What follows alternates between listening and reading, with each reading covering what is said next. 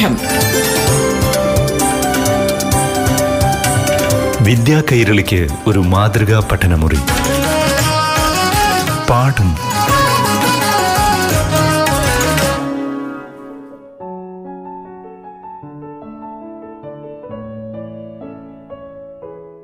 പ്രിയപ്പെട്ട കൂട്ടുകാരെ ഇന്ന് നമ്മുടെ മാതൃഭാഷയുമായി ബന്ധപ്പെട്ട ക്ലാസ്സാണ് അവതരിപ്പിക്കുന്നത്. മലയാള പഠനവുമായി ബന്ധപ്പെട്ട്. ക്ലാസ് നയിക്കുന്നത് കിളിമാനൂർ ഗവൺമെന്റ് എച്ച് എസ് എസിലെ അധ്യാപികയായ എ സെലീന. പ്രിയപ്പെട്ട കൂട്ടുകാരെ എല്ലാവർക്കും അവധിക്കാല ക്ലാസ്സിലേക്ക് സ്വാഗതം. ഈ അവധിക്കാലത്ത് പാഠം എന്ന റേഡിയോ കേരളയുടെ പരിപാടിയിലൂടെ മധുരം മലയാളം എന്ന വിഷയവുമായി ബന്ധിപ്പിച്ച് മാതൃഭാഷയുടെ പ്രാധാന്യത്തെക്കുറിച്ചും മാതൃഭാഷയുടെ അല്ലെങ്കിൽ മലയാള ഭാഷയുടെ തുടക്കവും അതിന്റെ വളർച്ചയും അതുമായി ബന്ധിപ്പിച്ച് നമ്മുടെ കുറച്ച് അത്യാവശ്യം വേണ്ട സാഹിത്യ പ്രസ്ഥാനങ്ങളെക്കുറിച്ചും അവരുടെ പ്രധാനപ്പെട്ട കവികളെക്കുറിച്ചും അവരുടെ കൃതികളെക്കുറിച്ചും എല്ലാം തന്നെ കുറെ കാര്യങ്ങൾ നമ്മൾ മനസ്സിലാക്കി ഈ അവധിക്കാലം തീരുന്ന സമയത്ത് നമ്മുടെ ആധുനിക കവിത്രത്തിൽ ആ ക്ലാസ് എത്തി നിൽക്കുകയാണ്. ആധുനിക കവിത്രത്തിൽ നമ്മൾ കുമാരനാശനെ കുറിച്ചും ഉള്ളൂരിനെ കുറിച്ചും കുറെ കാര്യങ്ങൾ കഴിഞ്ഞ ക്ലാസ്സിൽ ചർച്ച ചെയ്തിരുന്നു. ഇത് നമ്മൾ ചർച്ച ചെയ്യാൻ പോകുന്നത് നമ്മുടെ മലയാളത്തിന്റെ പ്രിയ കവിയായിരുന്ന മാതൃഭാഷയ്ക്ക് വേണ്ടി അതിന്റെ വളർച്ചയ്ക്ക് വേണ്ടി അങ്ങേയറ്റം പ്രവർത്തിച്ച മഹാകവിയായ വള്ളത്തോളിനെ കുറിച്ചാണ് നമ്മളിന്ന് മനസ്സിലാക്കുന്നത്. നമ്മുടെ മധുരം മലയാളം എന്ന വിഷയവുമായി ബന്ധിപ്പിച്ച് നോക്കുമ്പോൾ അദ്ദേഹത്തിന് കൊടുക്കേണ്ട പ്രാധാന്യം വളരെ പ്രധാനമാണ്. മാതൃഭാഷയെ അങ്ങേയറ്റം സ്നേഹിക്കുകയും അതിന്റെ വളർച്ചയ്ക്ക് വേണ്ടി ഒത്തിരി പ്രയത്നിക്കുകയൊക്കെ ചെയ്ത കവി തന്നെയാണ് നമ്മുടെ വള്ളത്തോൾ. മലയാള കവിയും കേരള കലാമണ്ഡലത്തിന്റെ സ്ഥാപകനും ആധുനിക മലയാള കവിത്വത്തിലെ ശബ്ദസുന്ദരനും സർഗാത്മക കൊണ്ട് അനുഗ്രഹീതനുമായ നമ്മുടെ മഹാകവി വള്ളത്തോൾ. അദ്ദേഹം ആയിരത്തി എണ്ണൂറ്റി എഴുപത്തെട്ട് ഒക്ടോബർ പതിനാറിന് മലപ്പുറം ജില്ലയിലെ തിരുവിന് സമീപം ചേന്നര ഗ്രാമത്തിൽ വള്ളത്തോൾ കോഴിപ്പറമ്പിൽ കുട്ടിപ്പാറു അമ്മയുടെയും മല്ലിശ്ശേരി ദാമോദരൻ ഇളയതിന്റെയും മകനായാണ് ജനിക്കുന്നത്. കുട്ടിക്കാലത്ത് അദ്ദേഹത്തിന് വലിയ വിദ്യാഭ്യാസമൊന്നും ഉണ്ടായിരുന്നില്ല. എങ്കിലും സംസ്കൃതം നല്ല പ്രാവീണ്യം നേടിയിരുന്നു. സംസ്കൃത പഠനത്തിന് ശേഷം കൈക്കുളങ്ങര രാമവാരിൽ നിന്ന് തർക്കശാസ്ത്രം പഠിച്ചു. ആയിരത്തി തൊള്ളായിരത്തി ഏഴിൽ വാൽമീകി രാമായണ വിവർത്തനം പൂർത്തിയാക്കി. അതുകൊണ്ട് തന്നെയാണ് അദ്ദേഹത്തെ കേരള വാൽമീകി എന്ന പേരിൽ അറിയപ്പെടാൻ തുടങ്ങിയത്. ആയിരത്തി തൊള്ളായിരത്തി എട്ടിൽ ഒരു രോഗബാധയെ തുടർന്ന് അദ്ദേഹം ബദിരനായി ഇതേ തുടർന്നാണ് ബദിര വിലാപം എന്ന കവിത രചിക്കുന്നത്. ആയിരത്തി തൊള്ളായിരത്തി പതിനഞ്ചിൽ ചിത്രയോഗം എന്ന മഹാകാവ്യം പ്രസിദ്ധീകരിച്ചു.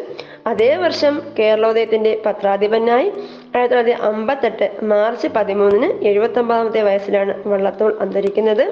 മഹാകവി വള്ളത്തോൾ മാതൃഭാഷയ്ക്ക് വേണ്ടി അല്ലെ അങ്ങേയറ്റം പ്രയത്നിച്ച കവിയാണ് നമ്മൾ പറഞ്ഞു.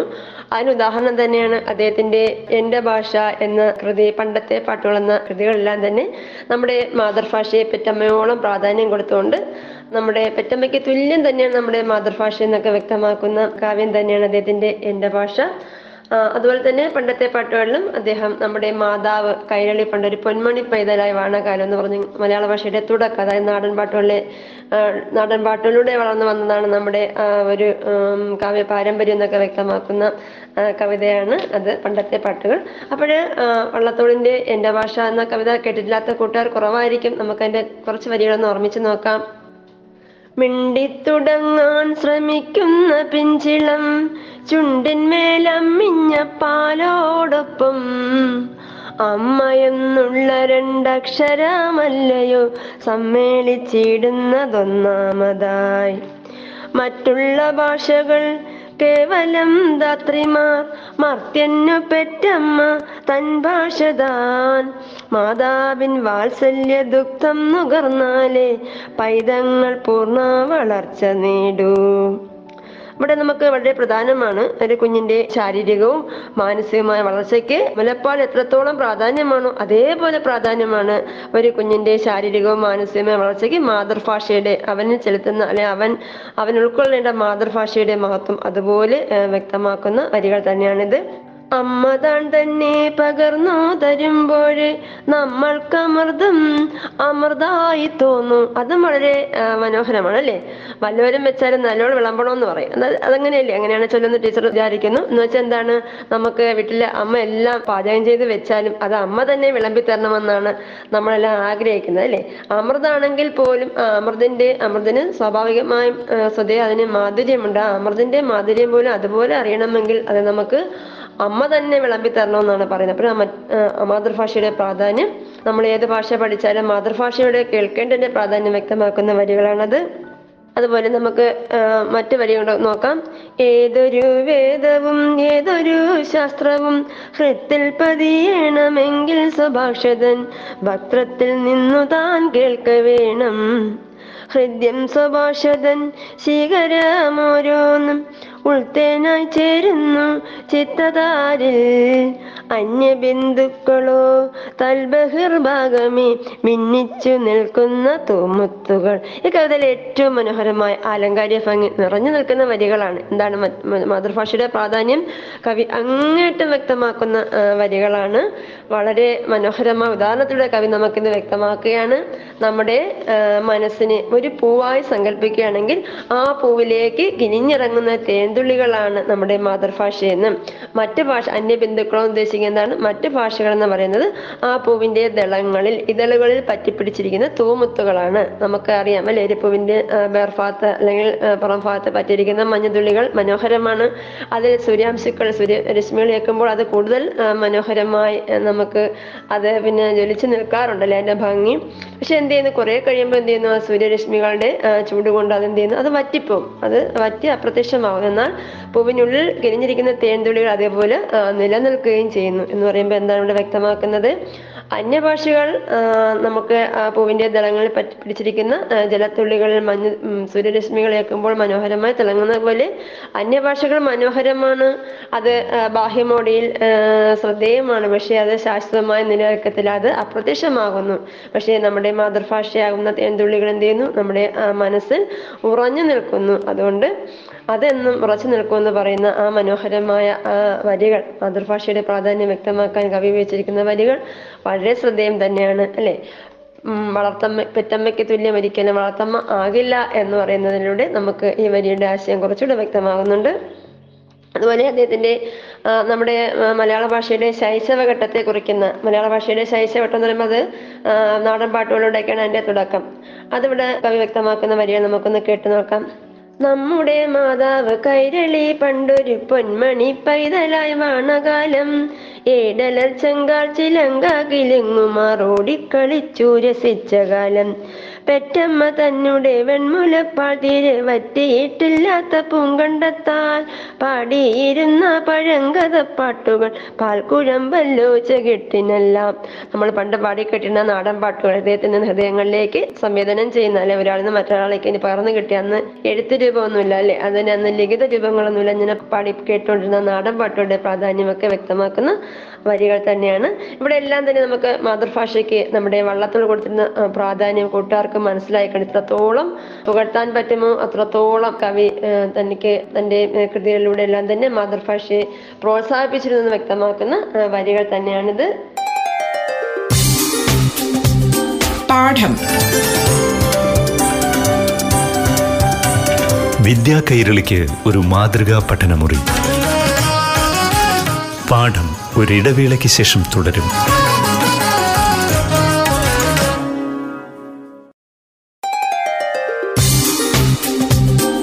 പാഠം വിദ്യാ കൈരളിക്ക് ഒരു മാതൃകാ പഠനമുറി. പാഠം തുടരുന്നു.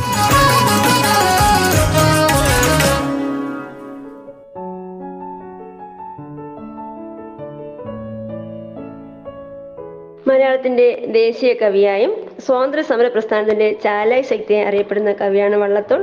ഋതുവിലാസമാണ് അദ്ദേഹത്തിന്റെ ആദ്യ കൃതി ആയിരത്തി തൊള്ളായിരത്തി ഏഴിൽ വാൽമീകി രാമായണം പരിഭാഷ പൂർത്തിയാക്കിയതിനെ തുടർന്ന് അദ്ദേഹത്തിന് അസുഖം പിടിപെടുന്നുണ്ട്. തുടർന്ന് അദ്ദേഹം ബദിരനാവുന്നു അതിനെ തുടർന്ന് അദ്ദേഹം എഴുതിയ കൃതിയാണ് ബദിരവിലാപം അത് പ്രസിദ്ധമായൊരു കണ്ണകാവ്യം തന്നെയാണ്. ബദ്രവിലാപം എന്ന കണ്ണകാവ്യം രചിച്ച് ഏതാണ്ട് നാലഞ്ച് വർഷം കഴിഞ്ഞാണ് അദ്ദേഹം തന്നെ മഹാനാക്കി മാറ്റിയ ചിത്രയോഗം എന്ന മഹാകാവ്യം എഴുതിയത്. ഇതിന്റെ പ്രസ്ഥാനത്തോടെ വള്ളത്തോൾ മഹാകവിയായി അറിയപ്പെടാൻ തുടങ്ങുന്നുണ്ട്. വിവർത്തനം എന്ന നിലയിലും വള്ളത്തോളിന്റെ സംഭാവനകൾ മഹത്തരമാണ്. വാൽമീകി രാമായണത്തിന് പുറമെ അഭിജ്ഞാന ശാകുന്തളം ഇർഗേദം മാതംഗലീല പത്മപുരാണം മാർക്കണ്ഡേയ പുരാണം വാമന പുരാണം മത്സ്യപുരാണം ഊരുഭംഗം അഭിഷേക നാടകം സ്വപ്നവാസവത്വം തുടങ്ങിയവ അദ്ദേഹം വിവർത്തനം ചെയ്തു. ഗാന്ധിജിയുടെ മരണത്തിൽ ദുഃഖിച്ചെഴുതിയ വിലാപകാവ്യമാണ് ബാപ്പുജി. അത് വളരെ പ്രശസ്തമാണ്. വിവർത്തനം കൊണ്ട് കേരള വാൽമീകി എന്നും കഥകളിയുടെ സംവിധാരകൻ എന്ന നിലയിലും ഒക്കെ തന്നെ അദ്ദേഹം അറിയപ്പെടാൻ തുടങ്ങി. അതുപോലെ കേരള ടാഗോർ എന്നും വള്ളത്തോൾ വിളിക്കപ്പെട്ടു. കഥകളിയോട് അടങ്ങാത്ത കമ്പം വെച്ച് പുലർത്തിയിരുന്ന വള്ളത്തോൾ ഈ കലയെ പുനരുദ്ധരിക്കാൻ വേണ്ടി ഏറെ ശ്രമങ്ങൾ നടത്തുകയുണ്ടായി. ആയിരത്തി തൊള്ളായിരത്തി മുപ്പതിൽ വള്ളത്തോൾ കുന്നംകുളത്ത് കഥകളി വിദ്യാലയം സ്ഥാപിച്ചു. ഇതാണ് പിന്നീട് കേരള കലാമണ്ഡലമായി മാറുന്നത്. അതിന്റെ ആസ്ഥാനം പിന്നീട് ചെറുതുരത്തിലേക്ക് മാറ്റുന്നുണ്ട്. ആയിരത്തി തൊള്ളായിരത്തി നാൽപ്പത്തെട്ടിൽ മദ്രാസ് സർക്കാർ വള്ളത്തോളിനെ ഏഹ്, മലയാളത്തിന്റെ ആസ്ഥാന കവിയായിട്ട് പ്രഖ്യാപിക്കുന്നുണ്ട്. അഞ്ചു വർഷം ഏതാണ്ട് ആ പദവിയിൽ അദ്ദേഹം തുടരുന്നുണ്ട്. ആയിരത്തി തൊള്ളായിരത്തി അമ്പത്തഞ്ചിലാണ് മഹാകവിക്ക് പത്മഭൂഷൺ ബഹുമതി ലഭിക്കുന്നത്. സമസ്ത കേരള സാഹിത്യ പരിഷത്ത് അധ്യക്ഷൻ കേരള സാഹിത്യ അക്കാദമി ഉപാധ്യക്ഷൻ എന്നീ പദവികളും വള്ളത്തോൾ വഹിച്ചിട്ടുണ്ട്. കേരളത്തിന്റെ പ്രശസ്തനായ കവിയായ വള്ളത്തോൾ ക്ലാസിക് പ്രവണതയും കാൽപ്പനിക കവിതയും റിയലിസവും എല്ലാം തന്നെ പ്രാധാന്യത്തോടെ അദ്ദേഹത്തിന്റെ കവിതകളിൽ വരുത്താൻ ശ്രദ്ധിച്ചിട്ടുണ്ട്. അതുപോലെ തന്നെ മനുഷ്യസ്നേഹി സാഹിത്യ വിമർശകൻ പത്രാധിപൻ പ്രാസംഗികൻ ആയുർവേദ വിദഗ്ധൻ തുടങ്ങി നിരവധി മേഖലകളിൽ അദ്ദേഹം തിളങ്ങിയിരുന്നു. മലയാള ഭാഷയെ ലോകത്തിന് മുന്നിൽ ധൈര്യമായി അവതരിപ്പിക്കുകയും മലയാളത്തിന്റെ തനത് കലയായ കഥകളിയെ പരിപോഷിപ്പിക്കുകയും ലോക ജനതയ്ക്ക് മുന്നിൽ സമർപ്പിക്കുകയൊക്കെ ചെയ്ത അതുവഴി മലയാളവും കഥകളിയും അന്താരാഷ്ട്ര പ്രസിദ്ധി നേടുകയൊക്കെ ചെയ്തിട്ടുണ്ട്. സ്വാതന്ത്ര്യത്തിക്കായി തൂലിക പടവാളാക്കി അദ്ദേഹം മാറ്റുന്നുണ്ട്. ബ്രിട്ടീഷുകാർക്കെതിരെ സമരകാഹളം മുഴക്കുന്നതിന് ഭാരത ജനതയെ ഒന്നടങ്കം ആവേശഭരിതമാക്കുകയും മഹാത്മജിയുടെ ആദർശങ്ങൾ അടിയുറച്ച് വിശ്വസിക്കുകയും മഹാത്മജി അദ്ദേഹം ഗുരുതുലനെ സ്വീകരിക്കുകയൊക്കെ ചെയ്യുന്നുണ്ട്. വൈക്കം സത്യാഗ്രഹകാലത്ത് ആ, അദ്ദേഹത്തിന് നേരിട്ട് കണ്ടതിനെ തുടർന്ന് അദ്ദേഹത്തിന്റെ ആരാധകനായി മാറുന്ന വള്ളത്തോൾ മഹാത്മജിയെ പറ്റി എഴുതിയ എന്റെ ഗുരുനാഥൻ എന്ന കവിത വളരെ പ്രശസ്തമാണ്. ഗാന്ധിജിയുടെ അതിമഹത്തായ ജീവദർശനങ്ങളും വിശ്വമാനവികതയും വരച്ചു കാട്ടുന്ന വളരെ മനോഹരമായ കൃതി തന്നെയാണ് എന്റെ ഗുരുനാഥൻ.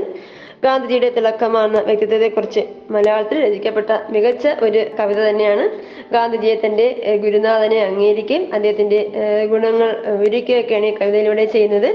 അദ്ദേഹം ഗാന്ധിജിയുടെ മഹത്തായ ആദർശങ്ങൾ കണ്ടിട്ട് അദ്ദേഹത്തെ ക്രിസ്തുദേവനോടും ക്രിസ്തുദേവന്റെ പരിത്യാഗശീലത്തോടും സാക്ഷാ കൃഷ്ണ ഭഗവാന്റെ ധർമ്മരക്ഷോപായത്തോടും ബുദ്ധന്റെ അഹിംസയോടും ശങ്കരാചാര്യയുടെ ബുദ്ധിശക്തിയോടും രന്തിദേവന്റെ ദയാവായ്പിനോടും ശ്രീഹരിച്ചതിനുള്ള സത്യത്തോടും മുഹമ്മദിന്റെ സ്ഥൈര്യത്തോടും എല്ലാം അദ്ദേഹം യോജിപ്പിക്കുന്നുണ്ട്. ഇതെല്ലാം ഒത്തു കാണണമെങ്കിൽ നമ്മൾ നമ്മുടെ ഗാന്ധിജിയിലെ ഗുണങ്ങളെല്ലാം ദർശിക്കാമെന്ന് പറയുന്നുണ്ട്. കൂട്ടുകാരന്റെ തുടക്ക വരികൾ ഓർമ്മിക്കുന്നുണ്ടാവും അല്ലേ? എട്ടാം ക്ലാസ്സിലെ കേരള പടാവലിയിൽ എന്റെ ഗുരുനാഥൻ എന്ന കവിത കൂട്ടുകാർക്ക് പഠിക്കാനുണ്ട്. നമുക്ക് അതിന്റെ വരികളൊന്ന് കേട്ടു നോക്കാം. ഈ കവിത നമുക്ക് വെച്ചുകൊണ്ട് പറയാൻ നോക്കും. ഗാന്ധിജിയെക്കുറിച്ച് എഴുതിയ ഈ കവിത പിന്നെ നമ്മുടെ ദേശീയതയുടെ പ്രാധാന്യം വ്യക്തമാക്കി ദേശീയതയ്ക്ക് വേണ്ടി ഒരുപാട് മഹത്തായ കാര്യങ്ങൾ ചെയ്തിട്ടുള്ള കവിയാണ് വള്ളത്തോൾ. ദേശീയതയെ അങ്ങേയറ്റം വാഴ്ത്തിപ്പാടുന്ന അദ്ദേഹം ദേശീയ കവിയെ നമ്മൾ വിളിക്കാറുണ്ട് അല്ലേ അദ്ദേഹത്തെ? അതുപോലെ തന്നെ ലോകത്തെ തന്നെ ഒരു തറവാടായി കാണുന്ന ഒരു മനോഭാവം തന്നെയാണ് വള്ളത്തോൾ ഉണ്ടായിരുന്നത്. അതുകൊണ്ട് തന്നെ അദ്ദേഹം എന്റെ ഗുരുനാഥൻ എന്ന കവിതയിലും ആദർശങ്ങൾക്ക് പ്രാധാന്യം കൊടുക്കുന്നുണ്ട്. നമുക്ക് അതിന്റെ കുറച്ച് വരികളൊന്ന് കേട്ടു നോക്കാം. ലോകമേ തറവാട് തനിക്ക് ചെടികളും പുൽകളും പുഴുക്കളും കൂടിത്തൻ കുടുംബക്കാർ ത്യാഗമെന്നതേ നേട്ടം. തന്മദാന ഭിന്നതി യോഗവിത്തേവം ജയിക്കുന്നിതൻ ഗുരുനാഥൻ. താരകമണിമാല ചാർത്തിയാൽ അതും കൊള്ളാം. കരണിച്ചളി നീളെ പുരണ്ടാലതും കൊള്ളാം.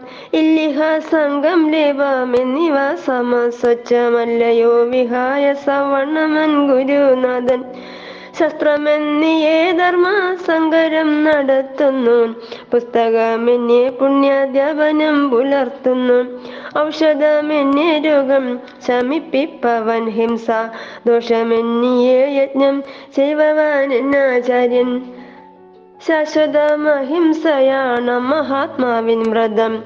ശാന്തിയാണ് വീടയ്ക്കു പരദേവത പണ്ട്. ഓതുമാറുണ്ട് അദ്ദേഹം അഹിംസ മണിച്ചട്ട. ഏതുടവാളിൻ കൊടുവാൽ തല മടക്കാത്തു. വളരെ മനോഹരമായ വരികളാണ് അല്ലേ അദ്ദേഹത്തിന്റെ അഹിംസയാവുന്ന മണിച്ചട്ടയെ ഭേദിക്കാൻ ഒരായുധത്തിനും ശക്തിയില്ല. ഏതൊരായുധവും ആ മണിച്ചട്ടയിൽ കൊണ്ടാൽ എന്ത്? അതിന്റെ എത്ര മൂർച്ചയുള്ള വാളായാൽ പോലും അതിന്റെ എന്ത് ചെയ്യുന്നു? അതിന്റെ മൂർച്ച ക്ഷയിക്കുമെന്ന് വളരെ മനോഹരമായി ഗാന്ധിയുടെ ആദർശങ്ങളെ വ്യക്തമാക്കിക്കൊണ്ട് എഴുതിയ കവിതയാണ് എന്റെ ഗുരുനാഥൻ. കാവ്യശൈലി കൊണ്ടും ശബ്ദ സൗന്ദര്യം കൊണ്ടും സർഗാമത കൊണ്ടും എല്ലാം തന്നെ ശ്രദ്ധേയനായ അദ്ദേഹത്തിന് ഒരുപാട് പ്രശംസകൾ കൊടുത്തിട്ടുണ്ട്. അതിലെ പ്രധാനമൊക്കെയാണ് കേരള വാൽമീകി അതുപോലെ കേരള ടാഗോർ കേരള ടെന്നീസൺ സംസ്ഥാന കവി ദേശീയ കവി ശബ്ദസുന്ദരൻ വാഗ്ദേവതയുടെ പുരുഷാവതാരം ദേശീയ ഗായകൻ മലയാള സാഹിത്യത്തിന്റെ പൂങ്കുയിൽ കഥകളിയുടെ സമുദ്ധാരകൻ എന്നീ നിലയെല്ലാം തന്നെ നമ്മൾ അദ്ദേഹത്തെ അറിയപ്പെടുന്നുണ്ട്. പത്മഭൂഷൺ നേടിയ ആദ്യ മലയാളിയാണ്. ആയിരത്തി തൊള്ളായിരത്തി അമ്പത്തിനാലിലാണ് അദ്ദേഹത്തിന് അംഗീകാരം കിട്ടുന്നത്. അതുപോലെ അദ്ദേഹം സ്ഥാപിച്ച കേരള കലാമണ്ഡലം. രണ്ടായിരത്തി ഏഴിൽ കൽപ്പിത സർവകലാശാല പദവിയെല്ലാം തന്നെ കിട്ടുന്നുണ്ട്. പാരമ്പര്യ കലയുടെ പ്രോത്സാഹനത്തിന് വേണ്ടി അദ്ദേഹം തുടങ്ങിയ വള്ളത്തോൾ സ്മാരക മ്യൂസിയവും ചെറുതുരുത്തി തന്നെയാണ് സ്ഥിതി ചെയ്യുന്നത്. സ്വന്തം അവസ്ഥയെ വിലപിച്ചെഴുതിയ കൃതിയാണ് അദ്ദേഹത്തിന്റെ ബദിര വിലാപം എന്ന് നമ്മൾ പറഞ്ഞു. അതുപോലെ ദേശീയതയുടെ ചിന്താധാര മികവുറ്റ രീതിയിൽ കാണാൻ കഴിയുന്ന അദ്ദേഹത്തിന്റെ ഏഹ്, സാഹിത്യമഞ്ജരി എന്ന കൃതി വളരെ പ്രധാനമാണ്. അതിന് പതിനൊന്ന് ഭാഗങ്ങളാണുള്ളത്. അതുപോലെ അദ്ദേഹത്തിന്റെ മഹാകാവ്യമായ ചിത്രത്തിന്റെ മറ്റൊരു പേര് എന്ന് പറയുന്നത് താരാവലി ചന്ദ്രസേന എന്നാണ്. കഥാസരി സാഗരത്തിൽ നിന്നാണ് അതിന്റെ ഇതിവൃത്തം സ്വീകരിച്ചിരിക്കുന്നത്. നാടകീയ ഭാവകാവ്യങ്ങൾക്ക് തിലകച്ചേർത്തായ പുരാണ ഇതിവൃത്തം പ്രമേയമായ കൃതിയാണ് അദ്ദേഹത്തിന്റെ ശിഷ്യനും മകനും. ശിഷ്യനായി പരശുരാമനും മകനായ ഗണപതിയുമാണ് ഇതിൽ വരുന്നത്. അതുപോലെ മഹാഭാരതം ഇതിവൃത്തമായ കൃതിയാണ് അച്ഛനും മകളും. ബന്ധനസ്ഥനായ അനിരുദ്ധൻ എന്നിവ രാമായണം ഇതിവൃത്തമായ കൃതിയാണ് കൊച്ചുസീത. അതുപോലെ ബൈബിൾ ഇതിവൃത്തമാക്കി എഴുതിയ കൃതിയാണ് അദ്ദേഹത്തിന്റെ പ്രശസ്ത കൃതിയായ മഗ്ദലന മറിയം. അതുപോലെ വള്ളത്തോളിനെ ഗുരുവായി കണ്ടുകൊണ്ട് എഴുതിയ കൃതിയാണ് എന്റെ ഗുരുനാഥൻ എന്ന് കൂട്ടുകാർ മനസ്സിലാക്കി. അതുപോലെ അദ്ദേഹത്തിന്റെ ഗാന്ധിജിയുടെ മരണത്തിൽ വിലപിച്ചെഴുതിയ കൃതിയാണ് ബാപ്പുജി. അതുപോലെ അദ്ദേഹത്തിന്റെ മിലാപകാവ്യങ്ങളുടെ സമാഹാരം തന്നെയാണ് പരലോകം എന്ന കൃതി. അതുപോലെ അദ്ദേഹം വിവർത്തനം ചെയ്ത വാൽമീകി രാമായണം. അതോടുകൂടിയാണ് അദ്ദേഹം കേരള വാൽമീകി എന്ന പേരിൽ പ്രശസ്തനായത്. അതുപോലെ അദ്ദേഹത്തിന്റെ ദേശീയതയുടെ പ്രാധാന്യം വ്യക്തമാക്കുന്ന വരികളെല്ലാം കൂട്ടുകാർ കേട്ടിട്ടുണ്ടായിരിക്കും അല്ലേ ഭാരതം എന്ന പേര് കേട്ടാൽ അഭിമാനപൂരിതമാകണം അന്തരംഗം. കേരളം എന്ന് കേട്ടാലോ തിളയ്ക്കണം ചോര നമുക്ക് ഞരമ്പുകളിൽ. അതുപോലെ ബന്ധുരക്കാഞ്ചന കൂട്ടിലാണെങ്കിലും ബന്ധനം ബന്ധനം തന്നെ ദേശീയതയുടെയും ആ സ്വാതന്ത്ര്യത്തിന്റെയൊക്കെ മഹത്വം മഹത്വം വ്യക്തമാക്കുന്ന വരികൾ തന്നെയാണിത്. അതുപോലെ അദ്ദേഹത്തിന്റെ പേരുള്ള പുരസ്കാരങ്ങൾ കൂട്ടുകാർ ശ്രദ്ധിച്ചിട്ടുണ്ടാകും. മലയാള ഭാഷയ്ക്ക് സമഗ്ര സംഭാവന നൽകുന്ന കുട്ടികൾക്ക് നൽകുന്ന പുരസ്കാരമാണ് വള്ളത്തോൾ പുരസ്കാരം. അത് ആയിരത്തി തൊള്ളായിരത്തി തൊണ്ണൂറ്റി ഒന്ന് മുതലാണ് നൽകി തുടങ്ങിയത്. അതിന്റെ സമ്മാന തുക എന്ന് പറയുന്നത് ഒരു ലക്ഷത്തി പതിനോരായിരത്തി പതിനൊന്ന് രൂപയാണ്. അത് ആദ്യമായി നേടാൻ ഭാഗ്യമുണ്ടായത് പാല നാരായണ നായർക്കാണ്. അതുപോലെ തന്നെ അതിന്റെ നേടാൻ ഭാഗ്യം കിട്ടിയ ആദ്യ വനിത എന്ന് പറയുന്നത് നമ്മുടെ പ്രിയ കവയിത്രിയായ ബാലാമണി അമ്മയാണ് അപ്പോഴ് കൂട്ടുകാർ നമ്മുടെ വള്ളത്തോളിനെ കുറിച്ച് അത്യാവശ്യം വേണ്ട കാര്യങ്ങളെല്ലാം മനസ്സിലാക്കി കൂടുതൽ കാര്യങ്ങൾ കൂട്ടുകാർ അദ്ദേഹത്തിന്റെ കൃതികളൊക്കെ വായിച്ച് മനസ്സിലാക്കുക. പിന്നെ നമ്മുടെ മധുര മലയാളം എന്ന വിഷയവുമായി ബന്ധിപ്പിച്ച് നമ്മൾ ഈ അവധിക്കാലത്ത് നേടിയ കാര്യങ്ങൾ കൂട്ടുകാർ നോട്ട്ബുക്കിലേക്ക് കുറിച്ച് വെച്ച് നിങ്ങളുടെ സ്കൂൾ തുറന്നു വരുമ്പോഴുള്ള പാഠഭാഗങ്ങൾക്കെല്ലാം ഉപയോഗപ്പെടുത്തുന്ന ടീച്ചർ പ്രതീക്ഷിക്കുന്നു. അപ്പോൾ എല്ലാ കൂട്ടുകാരും സ്കൂൾ തുറക്കുന്നതിന് വേണ്ടി സന്തോഷത്തോടെ ഇരിക്കുകയായിരിക്കും. അപ്പോൾ നമ്മുടെ മലയാള ഭാഷയുടെ പ്രാധാന്യം മാതൃഭാഷയുടെ പ്രാധാന്യം നമ്മൾ അമ്മ മലയാളം എന്ന് വിശേഷിപ്പിച്ച് ആ ഭാഷ ശ്രേഷ്ഠ ഭാഷാ പദവി നേടി എത്തി നിൽക്കുകയാണ്. അപ്പോൾ കൂട്ടുകാരുടെ എല്ലാ ശ്രമങ്ങളും നമ്മുടെ മാതൃഭാഷയുടെ പ്രോത്സാഹനത്തിന് വേണ്ടിയും വളർച്ചയ്ക്ക് വേണ്ടി ആവട്ടെ എന്ന പ്രാർത്ഥനയോടുകൂടി നമുക്ക് ക്ലാസ്സുകൾ അവസാനിപ്പിക്കാം. അവധിക്കാല ക്ലാസ് അവസാനിപ്പിക്കാം. എല്ലാവർക്കും പൊതുവിദ്യാലയ വർഷത്തിലേക്ക് ആശംസകൾ നേർന്നുകൊണ്ട് ക്ലാസ് അവസാനിപ്പിക്കുകയാണ്. നന്ദി നമസ്കാരം. പാഠം. വിദ്യാ കൈരളിക്ക് ഒരു മാതൃകാ പഠനമുറി. പാഠം